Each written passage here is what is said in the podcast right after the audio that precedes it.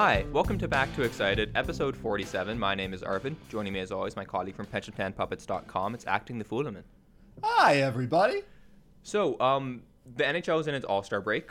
There isn't a ton to discuss, particularly related to the Leafs, but we'll get into some Leafs content. First, we're going to discuss the NHL All-Star game and how, riveting and engrossing it is. You didn't watch, did you? No, we did not. Me neither. Yeah, I didn't watch either. I mean, I don't know what to say. Look, the All-Star game is just not my cup of tea. I want to be clear, though. It's something for some people. A lot of kids apparently like it. And that's cool. That's a legitimate thing. When I was a kid, I loved All-Star games. It's a cool concept when you're a kid. It's like, the Justice League or something, or like the Avengers, all of the best players and or a necessary representative from each franchise. Although I'd like to note, I don't think the Habs ended up having anybody. Yeah, because Price ended up not going, right? Yeah, which, you know what? If the All-Star is going to just like casually insult the Habs, then it is a legitimate competition, and I think they should do more of it. Yeah. But who was the worst All-Star this year? You know what? I don't want to say Keith Yandel, because I feel like there has to be someone worse, but like there's no way he should have been in there over Morgan Rielly. Yeah. Like I think he's the one that stands out to me probably because I'm biased and I think Mo should have been there. Mm-hmm. But I say I don't care, but I care exactly insofar as it burnishes the Leafs' status quo. Yeah, but there was no Leo Komarov this year, right? As far as I don't think so. As far as I know. Yeah, like the truth is that even the teams that are like really bad right now or are tanking have a couple good players on them. Yeah, like Ottawa has two legit all stars. Like if you were making like Chabot and Stone should be on an all star team.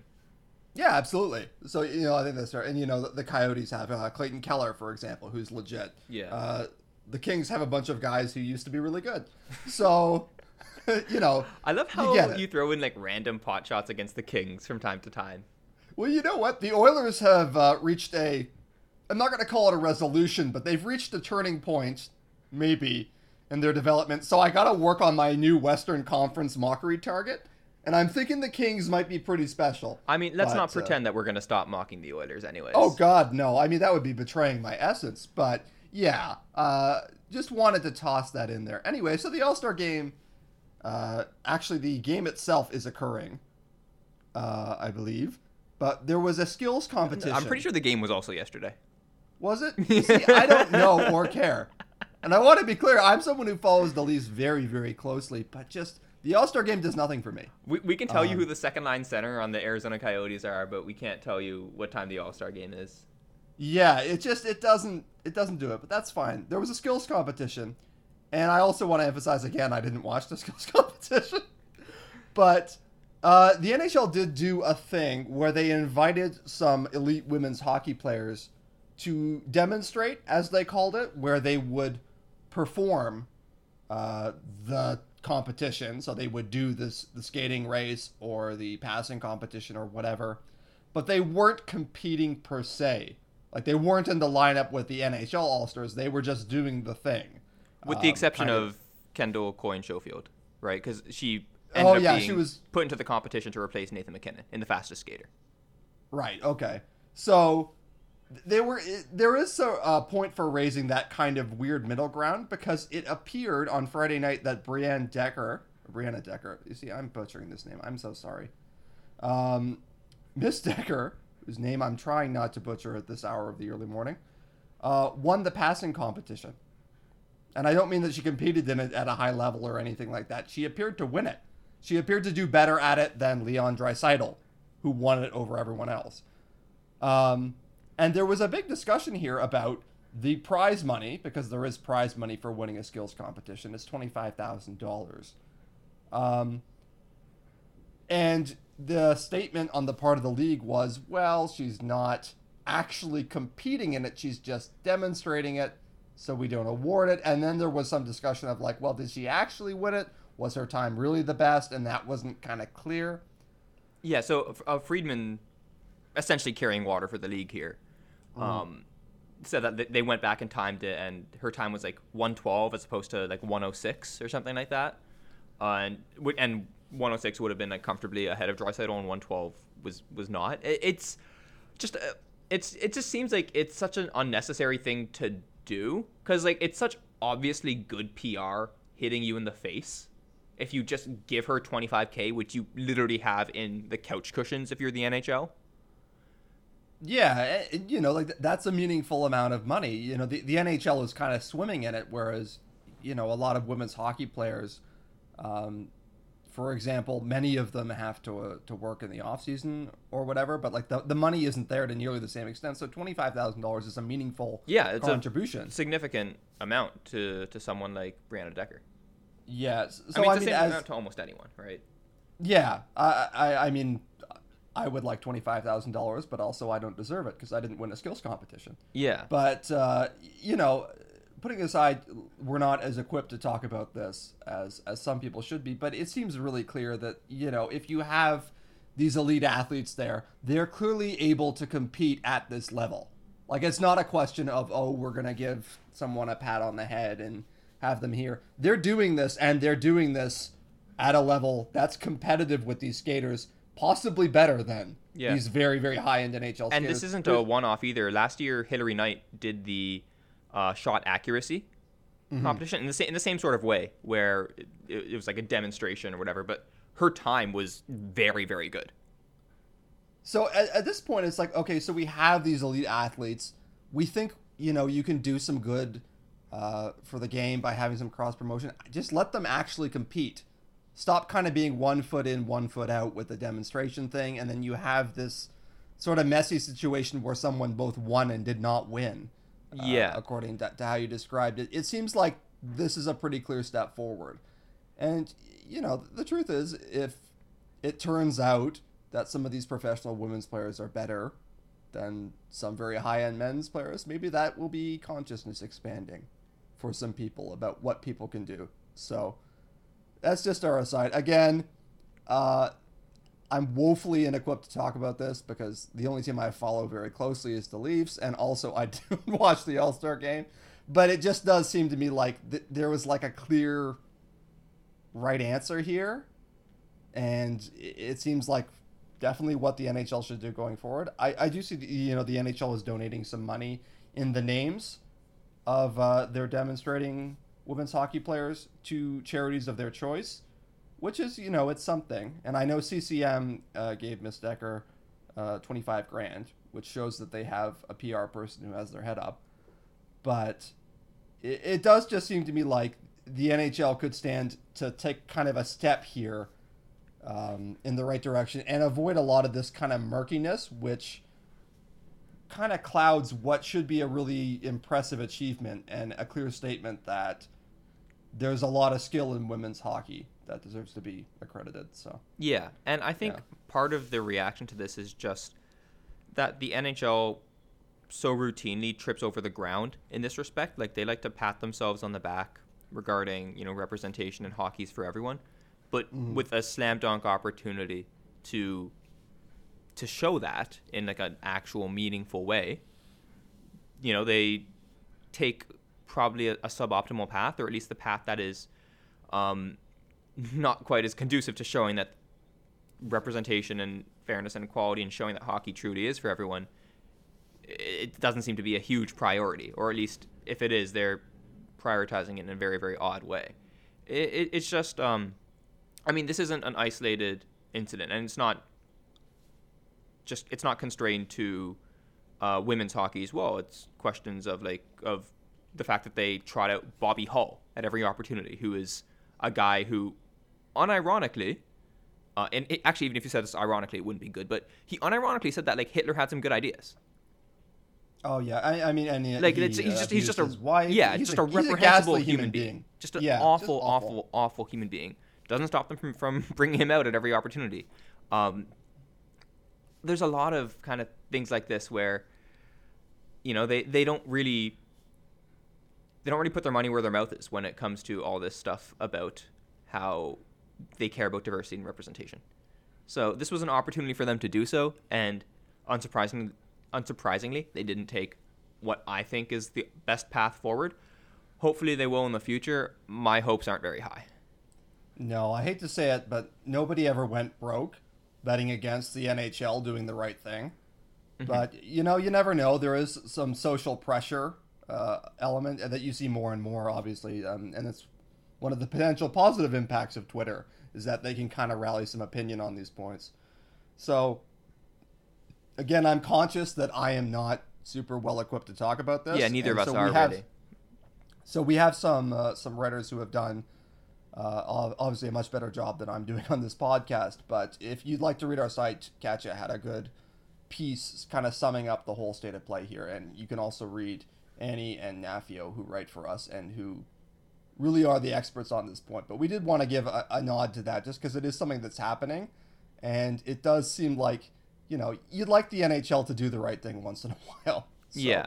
And the other thing I'll say in plugging our site is that Annie and Nafio also do tremendous women's hockey coverage in general, not just limited to its interaction with the NHL, but women's hockey on its own. They do a phenomenal job. They put a ton of effort into it. And yeah, if you're interested in this at all, you should definitely check them out. Yeah, especially on Wednesday mornings, they have a regular recurring roundup of what's happening in women's hockey. And they also do some feature writing when news comes up. So keep an eye on that. More generally about the All-Star game, there was a bit of a thing with Austin Matthews kind of paying tribute to Patrick Marleau. And, you know, I thought that was nice. It is nice to have a tribute to older veteran players. Patrick Marleau is clearly a great guy. Intangibles are presumably off the charts. You know, so that's a good example for what you need to do to maintain your body to keep playing in the NHL approaching age 40. Which, whatever we might say or be about to say about the quality of his performance, you have to respect that because that's an extremely difficult achievement in today's NHL, even for a once very elite player like Patrick Marleau was. And make no mistake, at the height of his career, he was fantastic. That said, you know, it leads to a lot of discussion here again about the contract and... you see the odd pot shot against the Nerds for lamenting the third year of the contract. And it is kind of... I feel like it's tough to get a read on what Patrick Marleau is actually doing if you just sort of look at, well, he's still about a 20-goal player. You know, that's pretty good. The thing about Patrick Marleau at this point is, to be clear, he's still certainly playable in your top nine. He is still capable of contributing offensively. But he doesn't do much else that I can discern. Like, he's an offensive opportunist, and he has that skill set. He still has a pretty decent amount of speed, especially for a guy of his age.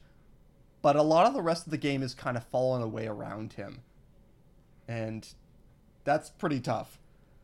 Yeah, so here's the fundamental problem with Marleau's play right now. As you said, he's an offensive opportunist who really the value he provides is in his point scoring, right?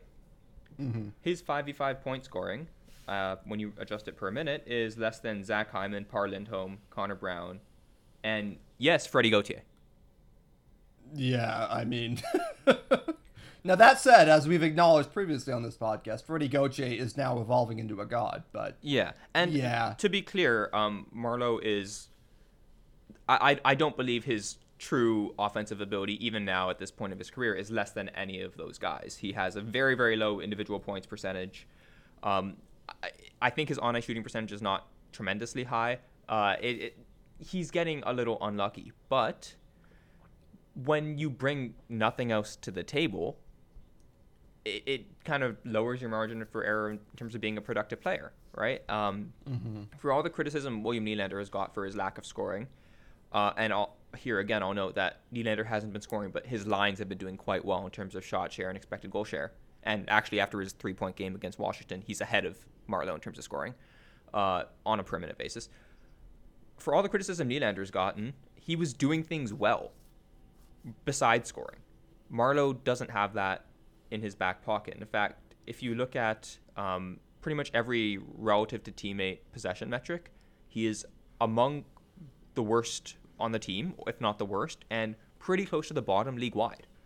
In RAPM, which is a great stat that I love from Evolving Wild, it's from on their Evolving Hockey website, which essentially is a context-neutral adjustment for how well someone drives play. He is last on the team in terms of driving shot share. If you change to driving expected goals, he's no longer last. He is third last. So, the numbers kind of speak for themselves, and I don't think they really disagree with the eye test in this case either. I think he's looked pretty ineffective to my eyes whenever he has games where he doesn't score, and those games where he doesn't score are more and more frequent. The Athletic has a feature after every Leafs game where they do like grades of like how did every Leafs player play, and more often than not I feel like Marleau is in the invisible category, but it's not like invisible in a good way, it's invisible in a bad way. Yeah, when you're an offensive player, invisibility is generally treated as a negative. It's not like the defensive defenseman who it's a good game where you don't notice him. And again, you know, there are still things in Patrick Marleau's game that are useful, but I think there's a lot of assuming that because he's a veteran, because he is by all accounts a great guy off the ice, because people like him, frankly, for a lot of really good reasons, because people want him to do well. I think there's an assumption that he's bringing a lot of little things to the table. You know, it's often a statement about experienced veteran players is, you know, he does all the little things well. He knows kind of how to play the game just by virtue of experience. And that's a very nice feeling and a nice narrative. The problem is anytime we try and go to measure that in Marleau's game at this point, we're not seeing it. And you can say, well, there are a lot of things that you're incapable of measuring, a lot of things you don't see. That's true.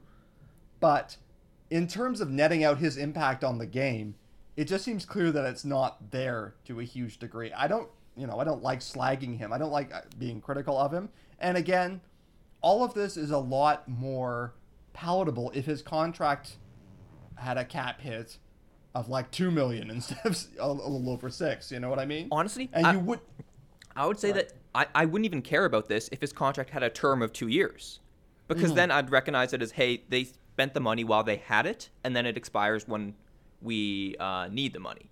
The third year makes this really, really, really concerning because, well, if he's not doing very well now, I don't expect him to get better in a year. Yeah, and the truth is that the third year is what got him by all accounts. Yes. Like, San Jose's offer was 2 years, ours was 3. He took the 3, which is entirely what he should do. Yeah, absolutely. From his own self-interest. But the third year is also probably what cost you Jake Gardner. Like, there's a pretty decent chance that the forthcoming cap squeeze, if we lose him, I hate to say it, but you can draw a pretty direct line and say, that's where the money went. Now, that's obviously he's not the only expense on the team by any means, but he was probably the most easily avoidable one in a lot of respects. And I suppose, like, I don't mean to bring this up so much to say that, you know, it's the end of the world or anything, because it's not. The team is still quite good, although this defense minus Jake Gardner without adding much else could be pretty dicey. But I do think that there is a real desire to believe that Marleau's contract is somehow good, or that the Nerds are going to be wrong, or that it's going to be fine or whatever. And, you know, I think that it does have to stand as probably we made an overpay, and we can't measure all the great off-ice effects that he's probably having, but the fact remains the results we're seeing are just totally not commensurate with that. Yeah. So. Yeah. Bobby. Yeah. I mean, it's unfortunate, and I guess we'll see how it progresses. There was a kind of thread of people. When the deal was signed, and I think this has kind of subsisted or been perpetuated as well in the time since, that who felt that the Leafs could perhaps get rid of that third year somehow, or get rid of Marleau in that third year, because he has an interesting contract structure where he's paid a lot of it on July 1st, and afterwards it's a tiny amount, relatively speaking, in terms of an actual cash outlay. So, in theory, a cap floor team who wants a high cap hit but not a high cash outlay, and a guy who can still play in the NHL, might find him attractive. Now, that is good in theory. The problem is Marleau has a no-move contract, or no-move clause, which means he's not going anywhere unless he wants to. And I don't believe we have any indication that he wants to. I think it's hard to assume that he will want to move, especially having been in San Jose for so long and then coming here. And, you know, he has a young family as well, like 4 school-age kids. Probably doesn't want to move them again for what may be the last year of his career. I imagine he'd like to stay. Yeah, and with all reason, you know, he's obviously got a good relationship with the younger players, including Matthews. Yes. And, you know, he's got a not inconsiderable shot at the Stanley Cup. Yeah, absolutely. Which, so I like all of these things kind of tell well. My honest guess as to why the contract was structured that way, but with also a no-move clause, is it was sort of an escape hatch to say, okay, if things really aren't going well, and we don't predict it in the third year, we'll have this as kind of an escape hatch, and we can send you kind of somewhere out of town to have your final season in some relative comfort, maybe even back to the Sharks. You know what I mean? And I think it makes a lot more sense if it was something to give Marleau some reassurance about making a move away from, you know, the franchise he's played his whole career with, than to give the Leafs an escape hatch, because again, there's a full no move on it. So yeah, I mean, we're just kind of saddled with it. It is what it is. Just mostly to have an honest perception of what he's bringing to the table at this point. More than anything, again, it's not the end of the world. Pretty much every team has a bad contract or two sitting around. Yeah. And again, Marleau is not unplayable, which is more than you can say for some players who are several years younger than him on deals that cost $6 million. I mean, Milan Lucic just a cheap shot there. Mm-hmm. Yeah. But yeah, just because I think there's a bit of a rose-colored glasses thing going on there. Yeah. Sorry. The other thing I want to point out is I think we both kind of said this at the time that the deal was signed, and we took a lot of crap for that. I am often wrong.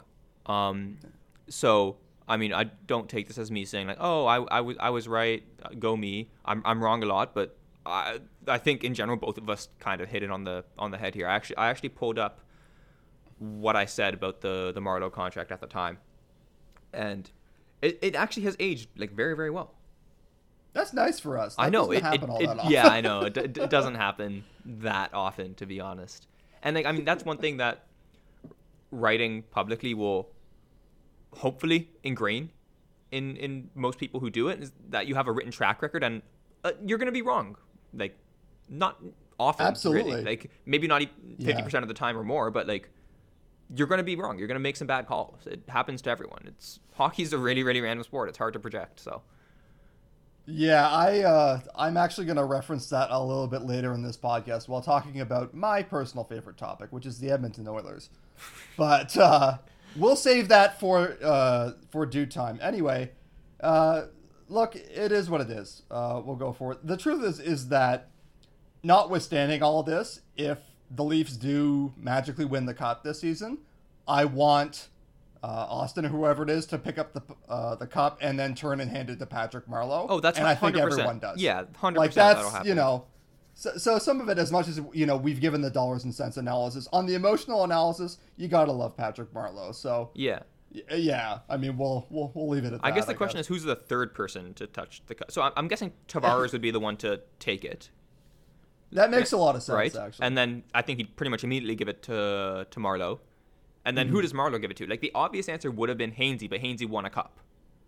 Yes. I mean, you could give it to Mo. You could do it. I don't know if you do it in order of seniority or something like that. I think that's what they often do it. I don't know. So maybe a guy like, I don't know, does Tyler Ennis get it third? I mean, there's Naz. Naz. I mean, I think the team will want to give it to Gauthier after his 6 hat tricks in the Stanley Cup final. Yeah, but I mean, he's already going to have the Conn Smythe. There's a certain point where you don't need to honor the guy twice, right? That's true. It's a good point. Yeah. By the way, everyone makes fun of Leaf fans for planning the parade. I think planning the cup handoff is close. So we've actually embraced the stereotype here. But so that said, you know, it is what it is. You had some thoughts about another much-discussed Leaf, who we've obviously talked about a lot, which is William Nylander, but in a kind of a different context than us just talking about him. Yeah, so I was watching the broadcast last Wednesday of Toronto versus Washington, and I guess during the first intermission, maybe the second, after Nylander had notched either a point or two. Actually, it would have been after the second, because I think they showed his assist on the Zaitsev goal. Brian Burke said something to the effect of like, "Oh, look, William Nylander's actually contributing, and you know, he's actually doing well. I'm as surprised as you are." And then he went on it was just kind of a transition to talking about what he did, and in that kind of speech, he said, "You know, it's not about the point; it's about the effort and the things like that." And I just found this so disingenuous. Because he's full of shit. It very clearly is about the points, right? And we beat this topic home really hard over the past three podcasts or whatever. But Nylander had been playing well; the points hadn't come in, but his line was playing strongly. They were controlling shot share. They're controlling expected goal share. He had looked like himself for a couple weeks at this point. It's just the pucks weren't going in. It was the worst time for a slump, given everything going on around him, and the criticism of him from Brian Burke very clearly was about his lack of points, and that's why he was taking a pot shot at him, and that's why people had discussed his contract so negatively and his play so negatively, because he wasn't getting points. And it's so aggravating, because these talking heads often discuss we look beyond the points, all you stat heads only see what's on the score sheet, we see beyond that. But it's very obvious that they didn't in this case. They very obviously didn't see that, hey, Nylander's actually playing well, because they're too busy looking at the score sheet and saying, oh, he had 0 points, he must have sucked, right? And it's just beyond frustrating, because every game, Greg Moen, the color analyst, who I generally dislike, but he would say, hey, Nylander's getting chances, they're going to go in. And he was right. And eventually, they did. And frankly, the 3-assist game he had against Washington, I don't think it was his best game. The 3 assists were not that great, really. The first assist, frankly, that was a really, really generous assist. He barely touched the puck. He definitely was not trying to pass it to Kadri in front. But whatever, he got an assist. The second assist was a very nice play, but it set up a Nikita Zaitsev shot from, the point? That's a 2% shot? 3% shot at best? Most of the time that doesn't go up until that game, it was a 0% shot. The third assist was nice. He had a zone entry and then passed to Brown for a one-timer, but then it ricocheted off both posts and went to Kadri. That was kind of a very lucky goal. It wasn't like he set up 3 tap-ins. It was the same game he had many times, but the pucks went in. And it's just beyond aggravating to see dinosaurs like Burke pretend like they know more than they do about hockey, or not pretend, feel like he knows more than he does, when what he's saying is so obviously full of shit. He's just a complete imbecile, an utter lack of critical thinking. He has the IQ of a damp dishcloth, really. I cannot say enough negative things about Burke as an analyst for hockey. You failed running the richest team in the world. What credibility do you have? I think that's all valid. Now, to be clear, Burke did some good things. I'm not discounting that Burke has some wisdom, but the system of sort of the on-screen punditry, where you have to say controversial things every time, you really have to be pointed. You've seen those commercials for Burke. It's I've got opinions. Well, whoop-de-doo. They're like assholes. Everyone has one. Yeah. But, the thing about it is that, it's so often generated based on, well, I see this now. And you can just assert that you're seeing something special or magical in the eye test that's changed and correlate it to the results. And there you go. No one can discount you. You can say, I wasn't seeing the effort before, but now I'm seeing the effort. Well, okay, that's very easy to do. I could do that without having watched any games whatsoever, and by pulling up Nylander's Hockey DB page. And that's the frustrating thing, where it's if you wanted to say, oh, I'm seeing this, and there doesn't even have to be data necessarily supporting it, because we don't necessarily have that data. But if you said, oh, I'm seeing this, and here's my thoughts on it, that's one thing. But what you're seeing, if it's literally just the person who scored did well, the person who's not scoring didn't do well, the team that's winning is good, the team that's not winning is bad, then what are you adding? I could replace you with a fucking robot and get no difference at all. Yeah, I mean, and the reality is it's so frustrating, I think, for us specifically, because as you said, we watched Burke come in with really the fanfare of trumpets. And I think if you weren't watching the Leafs at that time, first of all, God bless you, you have been spared a terrible trial. But second of all, you don't remember, he was the franchise savior. He was going to come in and clean up after the nightmare that was John Ferguson Jr. and then temporarily Cliff Fletcher for a bit. Like, he was going to come and save us was the idea, because he was this great hockey man full of wisdom. Now, look, Brian Burke, I think, probably knows how to make a pretty decent trade sometimes. He did get us Jake Gardner. Yeah, he's made some good trades, and I'm being harsh when I say, like, what's his credibility? He was a GM for a long time. That is worth something. I'm not saying they should put me on this intermission panel instead of him. I'm just saying his opinions mostly suck. Yeah, I mean, well, this is the thing, right? Is he did a couple good things, but on net, he did not do a good job with that team. And he seems... One, I guess he can't in terms of self-preservation for his ego or his own personal credibility as a talking head. He can't really acknowledge how badly that really went. You know what I mean? You know, he's denied, I'm not bitter because the Leafs let me go or anything like that. The truth is that he never made the playoffs in any of his years running the Leafs. The Leafs made it on a fluke run after he was fired under Dave Nonis. So if you want to give him credit for that, I guess you could, although frankly...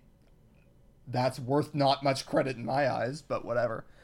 But it's just this idea that all of this has now imbued him, his ability to make these kind of opinions that clearly don't have any support whatsoever, and to just sort of throw them out there as if they're the word of God. And they are asserted as if they're incontrovertible. And I know that that's like the whole point of the panel, is like, we're like the tough hockey men with like strong opinions.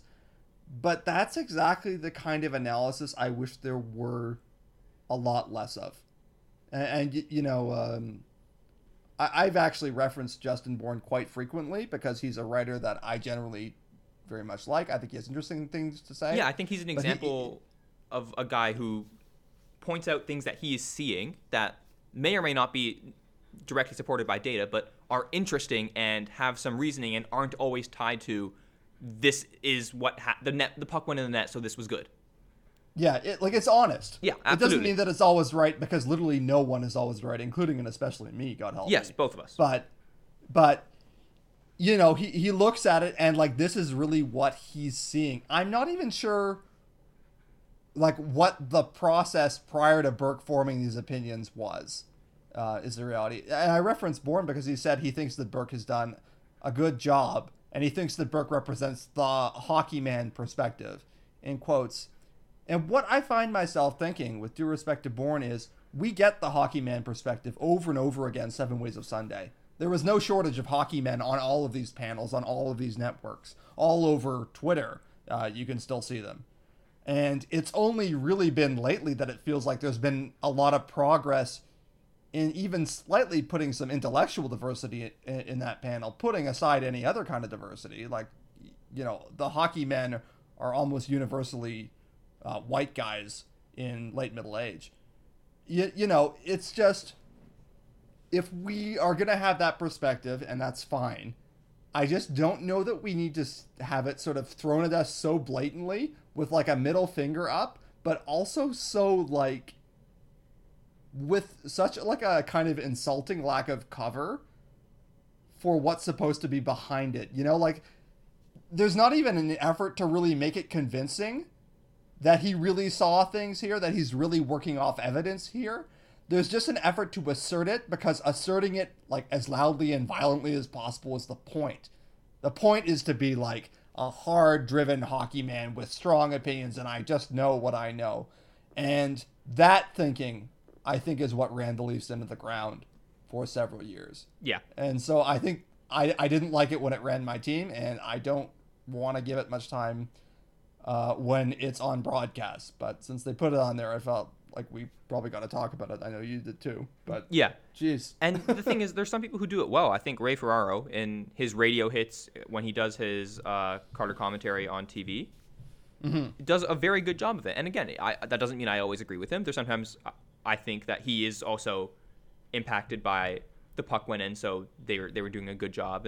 But like, he points to things on the ice that are happening in such a way that there's no doubt that he is basing his opinion off some evidence that is meaningful to him, at least, right? And that is not just limited to goals, assists, points, obvious gaffes. Like, he points out other things, right? And that's fine. Like, and that makes use of his credibility from his playing career, right? Because he can add to that in a way that someone like me certainly couldn't. Yeah. Oh, I mean, he's very good at this. And you know what? He is hard-bitten. He is assertive. You know, he'll tell you to take a hike if he doesn't think that you're bringing something to the table. But there's just something behind it. I almost think, like, Burke is capable of more than he offers. You know what I mean? Like, yeah. I'm not saying I think that he would be my cup of tea or anything. But it's almost like, if you're going to do this, at least seem like you're trying, I guess, is what it feels like to me. You know what I mean? Like, you're not just coasting on your persona and your idea that you're going to be like, yeah, I've got opinions. God, that commercial hit drives me nuts. It's so bad. Between that and the Questrade. Oh, yeah. Yeah, I mean, the Questrade things that we have the privilege of seeing all the time. Just as an aside, but I don't get why the bankers don't have an answer ever. Yeah, the bankers are, like, really stupid for being nefarious people stealing money. Yeah, it's like, you know, you do all this effort to, you know, really make sure that you get your premium or whatever. But, like, when someone asks you, hey, why is this a good idea? You're like, I don't know. I just thought I would move the money into the column. It's like, you're a banker. You're supposed to be, you know, at least capable of stealing with a straight face. Anyway, that's an aside. My favorite one... We're now a Questrade commercials podcast. My favorite one is the one where the client is like, I'm taking my money out because of the fees, and the banker's like, but your fees are how I get paid. It's like, why would you say that? What fucking moron says that? Jesus Christ! But I want your fees. That's how I get money. Yeah, but, like, this is the thing, is, like, the whole premise of these commercials is that you have these savvy investors who are just going to dunk all over these bank people. And, you know, I get why that's their angle on it, but the truth is, if you've ever had the misfortune of trying to get some financial advice, and you're going to be better at this than I ever would be, but the truth is, most of the time, the bankers seem like they're much smarter and know much more than you, and you're constantly trying to discern which of these plausible sounding things is real and how much weight do I put on them. If it were just that easy, where it's just anytime you know, it's time to ask questions about your money. If you ask a single question about your money, the banker, like, melts like the Wicked Witch from the West or something like that. Like, no, if anyone asks about the fees, I'm going to melt. It's like, come on. So, yeah, I feel like we have to get that off our chest, because the Questrade commercials are like 7 times a game now. They're so bad. I feel like I could all the time. Yeah. My brother lives in the U.S., so he doesn't see these commercials, but he visited here recently, and we watched a game. And he's like, wow, these commercials are, like, actually horrendous. And now whenever he watches on a stream, he'll, like, text me when one of the commercials comes up, and we'll, like, go back and forth with our thoughts on it. We try and envision the meeting where someone pitched it. Okay, we've got a banker, and he has a room temperature IQ, and he's just going to come in there and get destroyed by his first client of the day. That's our commercial. What if our banker had a lobotomy? Questrade, is your banker doing okay? He seems really stupid. I guess it's worked, because we just had like a 5-minute segment on that. I had a lot of feelings about Questrade that were buried really deep. Yeah. That this is just now down. This is very therapeutic. Yeah, but we should talk about hockey, I suppose, on our hockey podcast. By the way, Questrade, if you want to do a brand deal, hit me up. Yeah, we will start saying much nicer things for a very small amount of money. You won't even notice. It'll be like a fee. But, hey-oh. It'll be like the low fees you can get at Questrade. Yeah, hey, we barely make any money on the transaction. So, yeah, so bringing it back to hockey, which is nominally our topic, there's been some discussion lately about a pair of former Leafs executives who were not Brian Burke, and who I think certainly have more to hang their hat on from their Toronto tenures than Brian Burke did. But Lou Lamoriello's New York Islanders, in defiance of, I'm going to say everybody, are leading the Metropolitan Conference right now, and they're actually 1 point ahead of the Leafs. This is a team that I think everyone thought was going to tank. I still kind of suspect that the leadership of that team thought that they were going to be really, really bad this year, just from some of the decisions they made. But the fact remains, we all thought they were going to be bad. And you know, he made a number of moves that were very roundly panned by Stats Twitter. And looky here, the New York Islanders are dominating. They look like they're going to cruise into the playoffs, very possibly, even if they slump. Yeah, they've banked so many points. Yeah, like at a certain point, you know, it's like you have a margin of... Yeah, I mean, the first non-playoff team is the Buffalo Sabres, who are 9 points back of them. So that's a pretty considerable lead. With, like, what, 30 games to go? Yeah, like, you know, like they would have to do the 18-wheeler thing off a cliff in order to really put themselves out of the running. And that's, you have to give credit, a really incredible achievement. It really is. Yeah, like, no sarcasm. They're a better team than I think we all expected, even if they are running hot. And they are running hot, unless Thomas Greiss and Robin Lehner have, like, decided to become Dominic Hasek just permanently. Yeah, and, you know, if you can do that, to make that decision, you should. I don't know why more people don't try it. Yeah, it's weird how the people aren't doing that. Now, I mean, so the caveats that come up, obviously, are, you know, that save percentage and the related point of they're leading the league in PDO, which is suggestive. They're a slightly below average shot share team. There are a lot of like warning signs on the dash there a little bit. And then you say, okay, well, how sustainable is whatever they're doing? Yeah.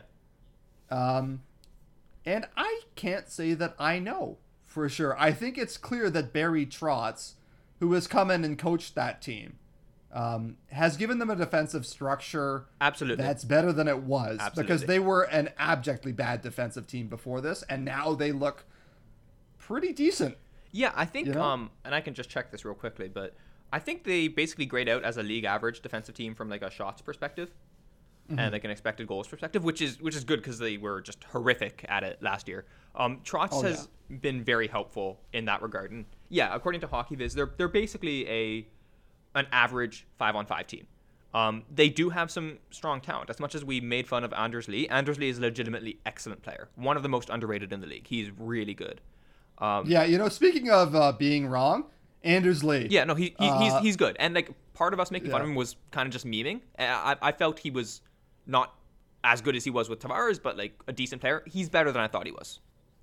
Absolutely. Yeah, like the reality is that he might hit 30 goals again this year, which I think is pretty, you know, impressive. That doesn't mean he's going to do 40 like he did, but that's still really good. It's like William Karlsson after regression. It's like, well, he's not going to do that again, but he's still going to be a really good player, and it's clear that that's what's happening there. Like, he's a solid scoring winger. Yeah. Matt Barzal is the truth. I mean, he is amazing. Maybe the best neutral zone player in the league, or best transition player in the league outside of Connor McDavid. Just an unreal talent. I mean, that's the thing, is that they always had was a legit first-line center, even after Tavares left, which is just a huge building block. Yep. They do have to make some tough decisions now, because it's extremely difficult to sell in the position you're in, but they also then have to make decisions about Eberle, Brock Nelson, Anders Lee, who I think they're definitely going to extend. He's their captain, so I imagine so. Yeah, I mean, they cannot. And Robin Lehner. All of whom are going unrestricted soon. So, like, there is some potential for them to set themselves up in an unfortunate way. But I'll tell you, I think a lot of people in the weeks after Lou Lamoriello went there, and they lost Tavares, and then Lou made a lot of moves that some of them I still think are kind of iffy. Like, I don't think I'm going to want to be paying for Leo Komarov $3 million cap hit when he's, like, 36. Yeah, no, definitely not. But... yeah, I mean, that could end badly. But the reality is, I think he was underrated by Stats Twitter. If you want to talk about biases that Stats Twitter has, I think Lou Lamoriello did a better job in a lot of ways in Toronto than he was credited for. And I've always felt that. But it's possible the job he's doing in Long Island is also better than we expected, and that I did not see coming. So, I mean, I'm going to push back on this a little bit. I disagree with you with respect to how much Lamoriello should be given credit for here. Okay. Because, I mean, okay, so I think the best thing he did is get Trotz. Yeah. Right? So, actually, you deserve credit for that. It was kind of obvious. Trotz is known to be an excellent coach. Mm-hmm. Right? So, if you can get that guy, go get him. But... I don't know, have the moves that he's made specifically been what's propelled this team? I guess he would have acquired Leonard, right? I actually don't know how he got there. But I think there's like a 0% chance he thought Leonard would be this. Probably not. Yeah, I mean, Leonard right now is on top of the world. Yeah. And, you know, given he's recovering from some pretty difficult times in his life, so... Yeah. Certainly good for him on that respect, but... Yeah, I mean, you can also say, like, look, a lot of things kind of fell into his lap. I don't know. I have to admit, again, still some of those contracts don't look all that terrific to me. And a lot of what he did actually made the most sense to me for a team that thought it was going to be bad. You know what I mean? Like, you were going to get defensively responsible players. You were going to get Barry Trotz. You were going to teach the young players to play... solid two-way games, and it was going to be sort of a development thing for a couple of years, draft high, build a core, you're competitive by the time Barzal is 24-25. That made sense to me as a coherent plan for the Islanders going forward, especially given their strong draft last year. They got Wahlstrom and Dobson, I think. Yeah, which should theoretically do them a lot of favors. And they picked up Bode Wild, who is supposed to be, isn't it Bodie Wild? I don't know, man. I've realized since doing this podcast that I often read about a lot of players and I don't pronounce their names like almost ever. Mm-hmm. And I just keep pronouncing them extremely wrong over and over again. And for that, I'm very sorry. It's nothing personal. Yeah. But yeah, so I don't know about this with the Islanders going forward. I just do think like, I mean, I don't know. You can just say it's a PDO bender if you want to, and there's certainly a big aspect of that. Like, I don't think they're a legit first-place team in the Metro. But I just think that there's a real tendency to underestimate Lou Lamoriello, I suppose. And I do really feel that he's been really denigrated for his Toronto tenure, and, like, everything... You know, like, the good things that he did are kind of hand-waved away.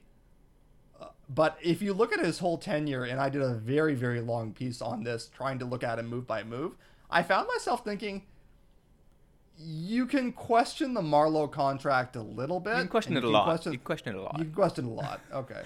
And you can question the Zaitsev contract, I'm going to admit. A fair bit. Yeah. All right.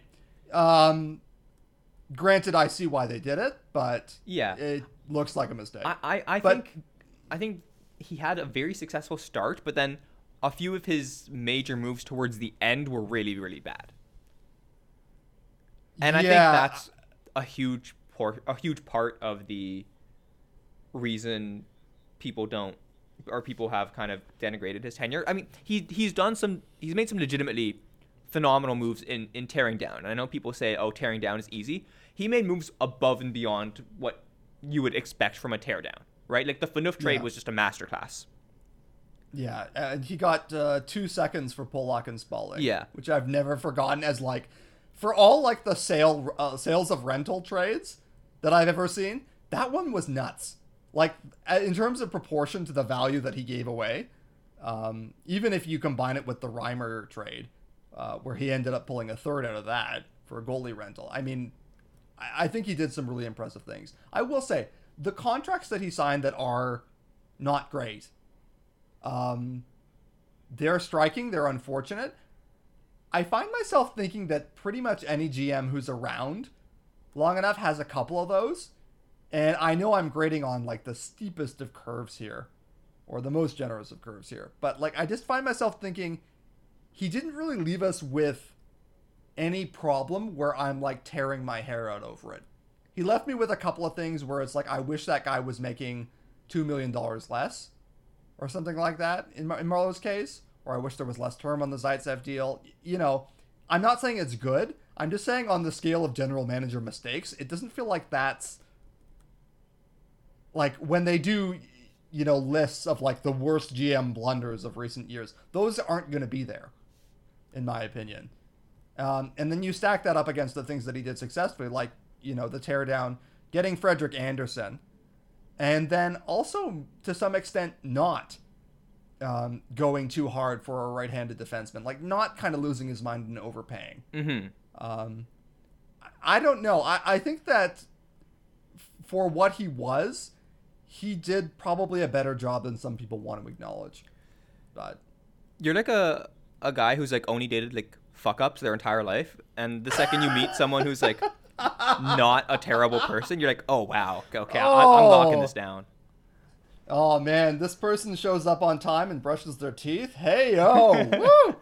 I mean, let's get married. I get a lot of your points. I think maybe I'm biased by the bad contracts, but like I think the Marleau deal is like legitimately just really, really, really disconcerting. And I mean, it's not a problem insofar as we can get around it. We'll still be all right. But as you said, there's a direct line between that Marleau deal and the cap space we would like to use for Jake Gardner. Yeah. Or Jake Gardner's replacement. Yeah. Right. No, that's true. And look, I'm not saying it doesn't matter, because it definitely does. It hurts. You know, and he was certainly not perfect. I suppose I'm more reacting to maybe this is all like the law school thing where you're always concerned about like bias or impartiality or something like that. But I feel very much like Lou Lamoriello seems like an old hockey man to all sorts of people on hockey Twitter. And with reason, and he has these rules about beards and high numbers and stuff that I think are just straight up silly. Right. Like, you know, maybe they impose some sort of order or something like that, but like, you're not running the Marines, dude. I'm not impressed by that. But I do think that because of those and his personality and his kind of gruff way of talking, his running a tight ship and all that sort of thing, I think he can run a pretty competitive organization under certain pressures that is not a given among general managers. Like he has talents that I've seen that I don't think all GMs do, I guess is what I'm saying. And I'll tell you what, if he were on the market, and possibly if he were 10 years younger, because I'm afraid his age might cloud a little bit, but you don't think the Oilers would look really, really hard at hiring him. And further to that, I think they might have some reason for it.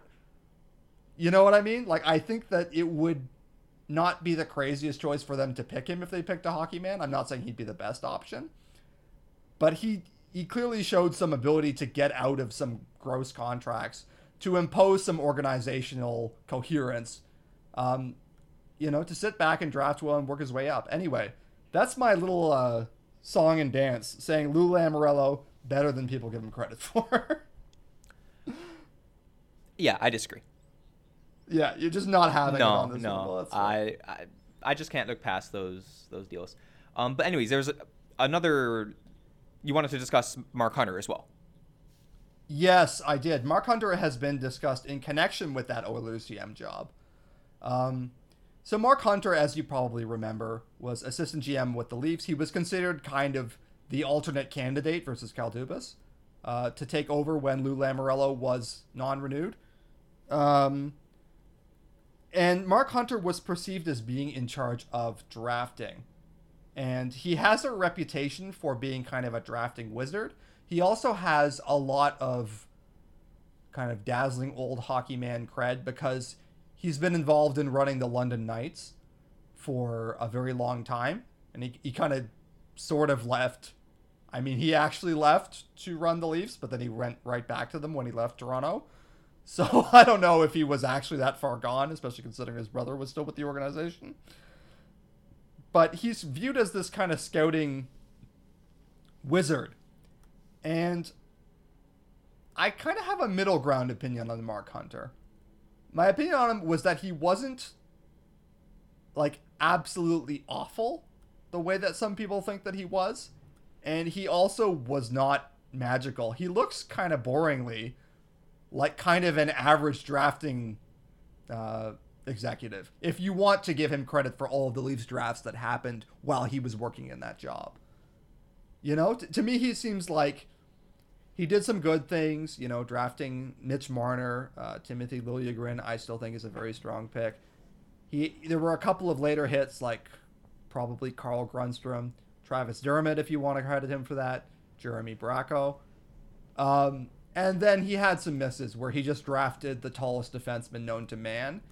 And it now looks a lot like we're not going to get any return on any of those picks. I called them the large adult sons. It's still pretty early, so it's not out of the question, especially for Emily Rasanen, who I think may be the best remaining hope out of there. But it seems clear that none of them are tracking as NHL defensemen at this time. And you shouldn't expect, on average, that any of them would, given where they were picked. But it's going to be kind of an offer on that one. So I guess my point about Mark Hunter is that probably the truth about him is more middle of the road. He can do some things well. He does some things not so well. He has his biases. He wouldn't be my choice to run the Edmonton Oilers. But I think that he's kind of a middling option, I suppose, when I think that he's often talked about in extreme terms at either end of the spectrum. Yeah, Hunter feels like a replacement level GM based on what we know of him. I think he's like the I don't know. This is unfair of me to say because the fact is we don't really have any track record to base this off of with certainty. You could point at his draft record. We don't know how much of a say he had here. We know he was passed over for the GM job. And the one thing that sticks out to me is that Shanahan said that, you know, one of the reasons he hired Dubas is because he knows what everyone said during the time that he worked there, which to me that implied Dubas has been right a lot, or he said a lot of things that have turned out to be correct. Yeah. But yeah, like I don't really have strong opinions on him. I'm interested to see how he would do. Yeah. Right. So, you know, in that sense, I'd be kind of interested to see the Oilers hire him.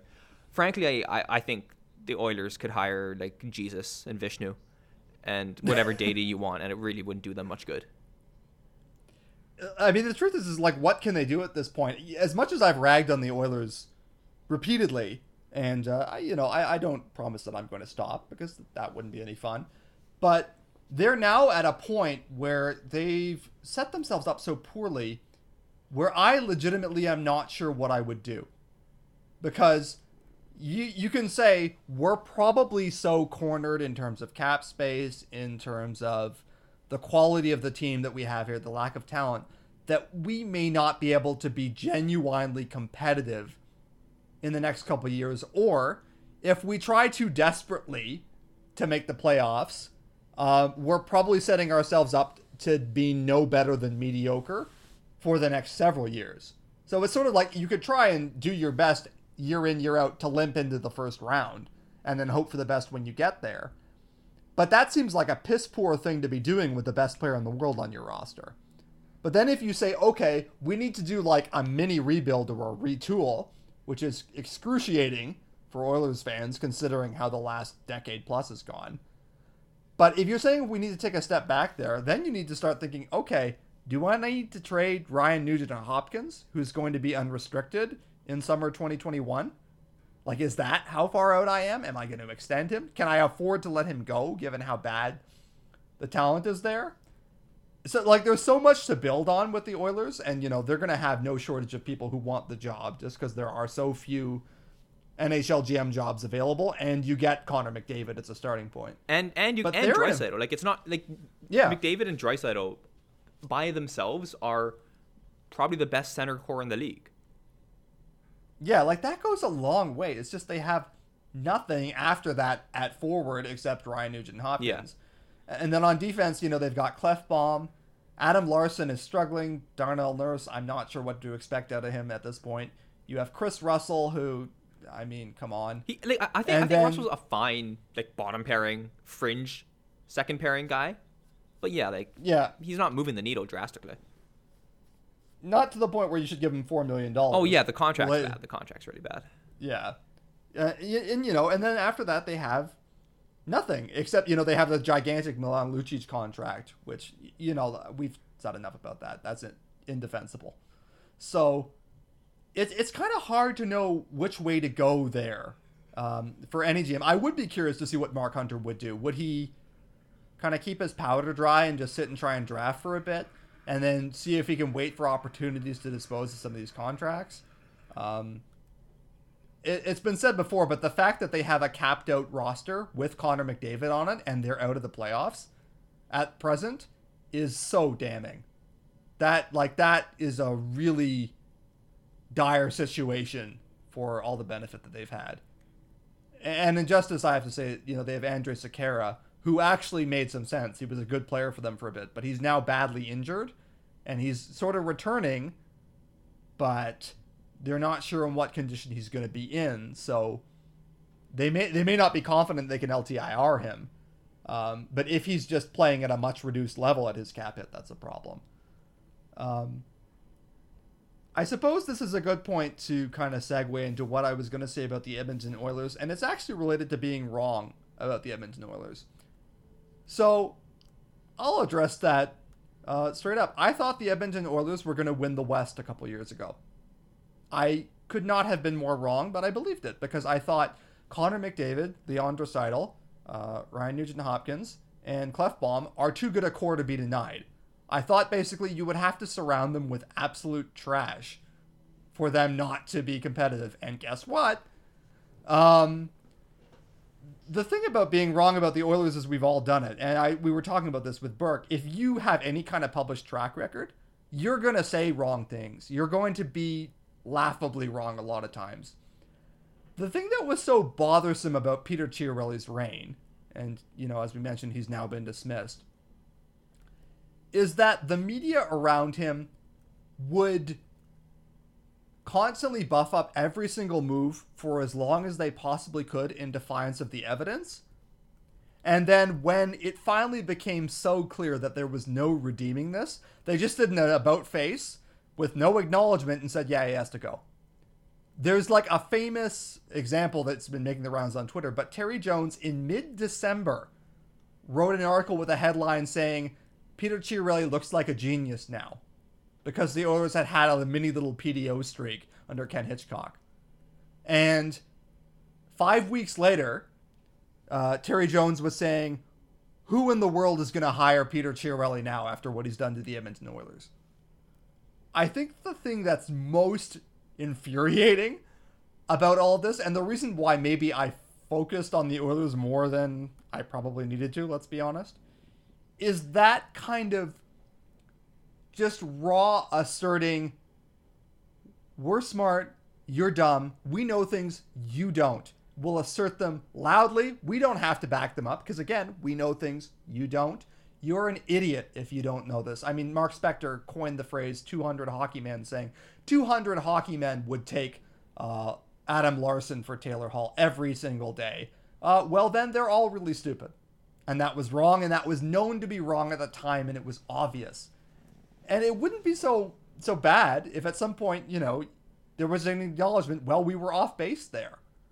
But I suppose the whole point about this hockey pundit class that exists that rails at everyone on panels and stuff like that is it's not just that they just yell their opinions at everybody. It's that they're wrong really often and that there's no force requiring them to acknowledge it. And that's kind of what's so crazy making about Burke for me. He never has to own what he did to the Toronto Maple Leafs. Or, Mark Spector never has to own saying over and over again to anyone who would listen that Hall for Larson was a good trade. There's no reflection. There's no development. There's no desire to get better. And so if you want to improve the commentary on hockey, I think you should really move away from people who never admit their mistakes. I honestly believe that kind of in my heart. So I guess that's my little capstone on the reign of Peter Chiarelli. Yeah, no, I think that was very, very well said. And we didn't even touch on the fact that, you could hammer this point home with respect to the Oilers above Chiarelli as well, because Bob Nicholson had a press conference and did the usual thing where he blamed, we need more character, we need to fight harder, whatever, all the kind of platitudes that always get said at these sorts of things. And, I mean, there's no self-reflection, there's no idea of I've been in this job for however long. We've been god-awful the entire time. Do I need to reevaluate things? And maybe he's doing that behind the scenes, but it seems unlikely. And frankly, his boss should be asking him to do that. His boss is Daryl Cates. And frankly, his boss should be firing him. And yeah, pretty much burn that front office to the ground and build a new one that has not just a better understanding of hockey, but a group that is willing to self-evaluate, right? It's like, it's weird because, you know, they were talking about, oh, you know, we have to kind of go through our front office and audit it and see, reevaluate and look at that. But like, you're asking people to judge themselves, I guess, which is, I guess, always going to be tough. I don't know why they haven't just burned that to the ground and just started over. It's not getting, I mean, at this point, worse. Yeah, like, what are you going to do? Botch several years of the best player in the world's career? Mm-hmm. Oh, wait, you did. And, you know, there was some experience of this on our site, and a lot of it was happening, you know, when we were, you know, just like blog guppies or whatever what it was. But the Leafs were being run into the ground over and over by loud-voiced men who were going to yell at you over and over that they knew what they were doing, and you nerds with your calculators and your spreadsheets can go to hell. And again, it's not so much that there's anything wrong with being a hockey man, but it's the belligerence in terms of defending really bad decisions and just asserting over and over again. I mean, again, the whole thing with Hall for Larson, that was incontrovertibly a bad trade the instant it happened. There is no way around that any way you slice it, I am sure. And the way that that trade was defended and rationalized and made, you know, as some sort of battleground for here's where we're going to make our stand. And it seemed clear that a lot of writers were counting on Connor McDavid is going to save this team, and that'll be proof that Hall for Larson made sense. And you know what? I was afraid they were going to get away with it, as I've said. But it's that kind of just aggressive stupidity that's so infuriating. I think that's what drives people so crazy about some of these pundits. It's, I mean, lack of modesty aside, like, I think sometimes that's why people listen to podcasts like us instead of Brian Burke or whatever, just because there's so little self-awareness or willingness to progress ever, and it's kind of holding the league and everyone back, just that every little step forward has to be contested so violently by people who are just going to assert over and over that they know better than they do. I mean, the progressivism bears a little bit also on the All-Star thing that we were talking about at the start of the episode, but it is kind of ubiquitous. So, speaking in kind of a moral sense, if there's one thing that I'd love to see out of the game, or less of in the game, it's that. It's that kind of persistent up yours idiocy, frankly. Yeah, no, I would agree with that completely. Was there anything else we wanted to discuss? No, I think I just vented my spleen pretty hard. So no, that's good. We got a lot of bad energy out today. Burke, Questrade, the Oilers. Yeah. Yeah. This has been very, very helpful for everyone involved. Yeah, especially you, Questrade. Make better commercials if you're going to make me watch them 6 times a night. Yeah, I know. Scotiabank, you too. Yeah, oh, yeah. The 5th season, look, I get it, man. But come on, this is too much. Yeah. Anyway. All right, so thank you all for listening. You can find all of mine and Fuleman's stuff on PensionPlanPuppets.com. You can also follow us on Twitter at RV and AT Fuleman. We'll see you next week.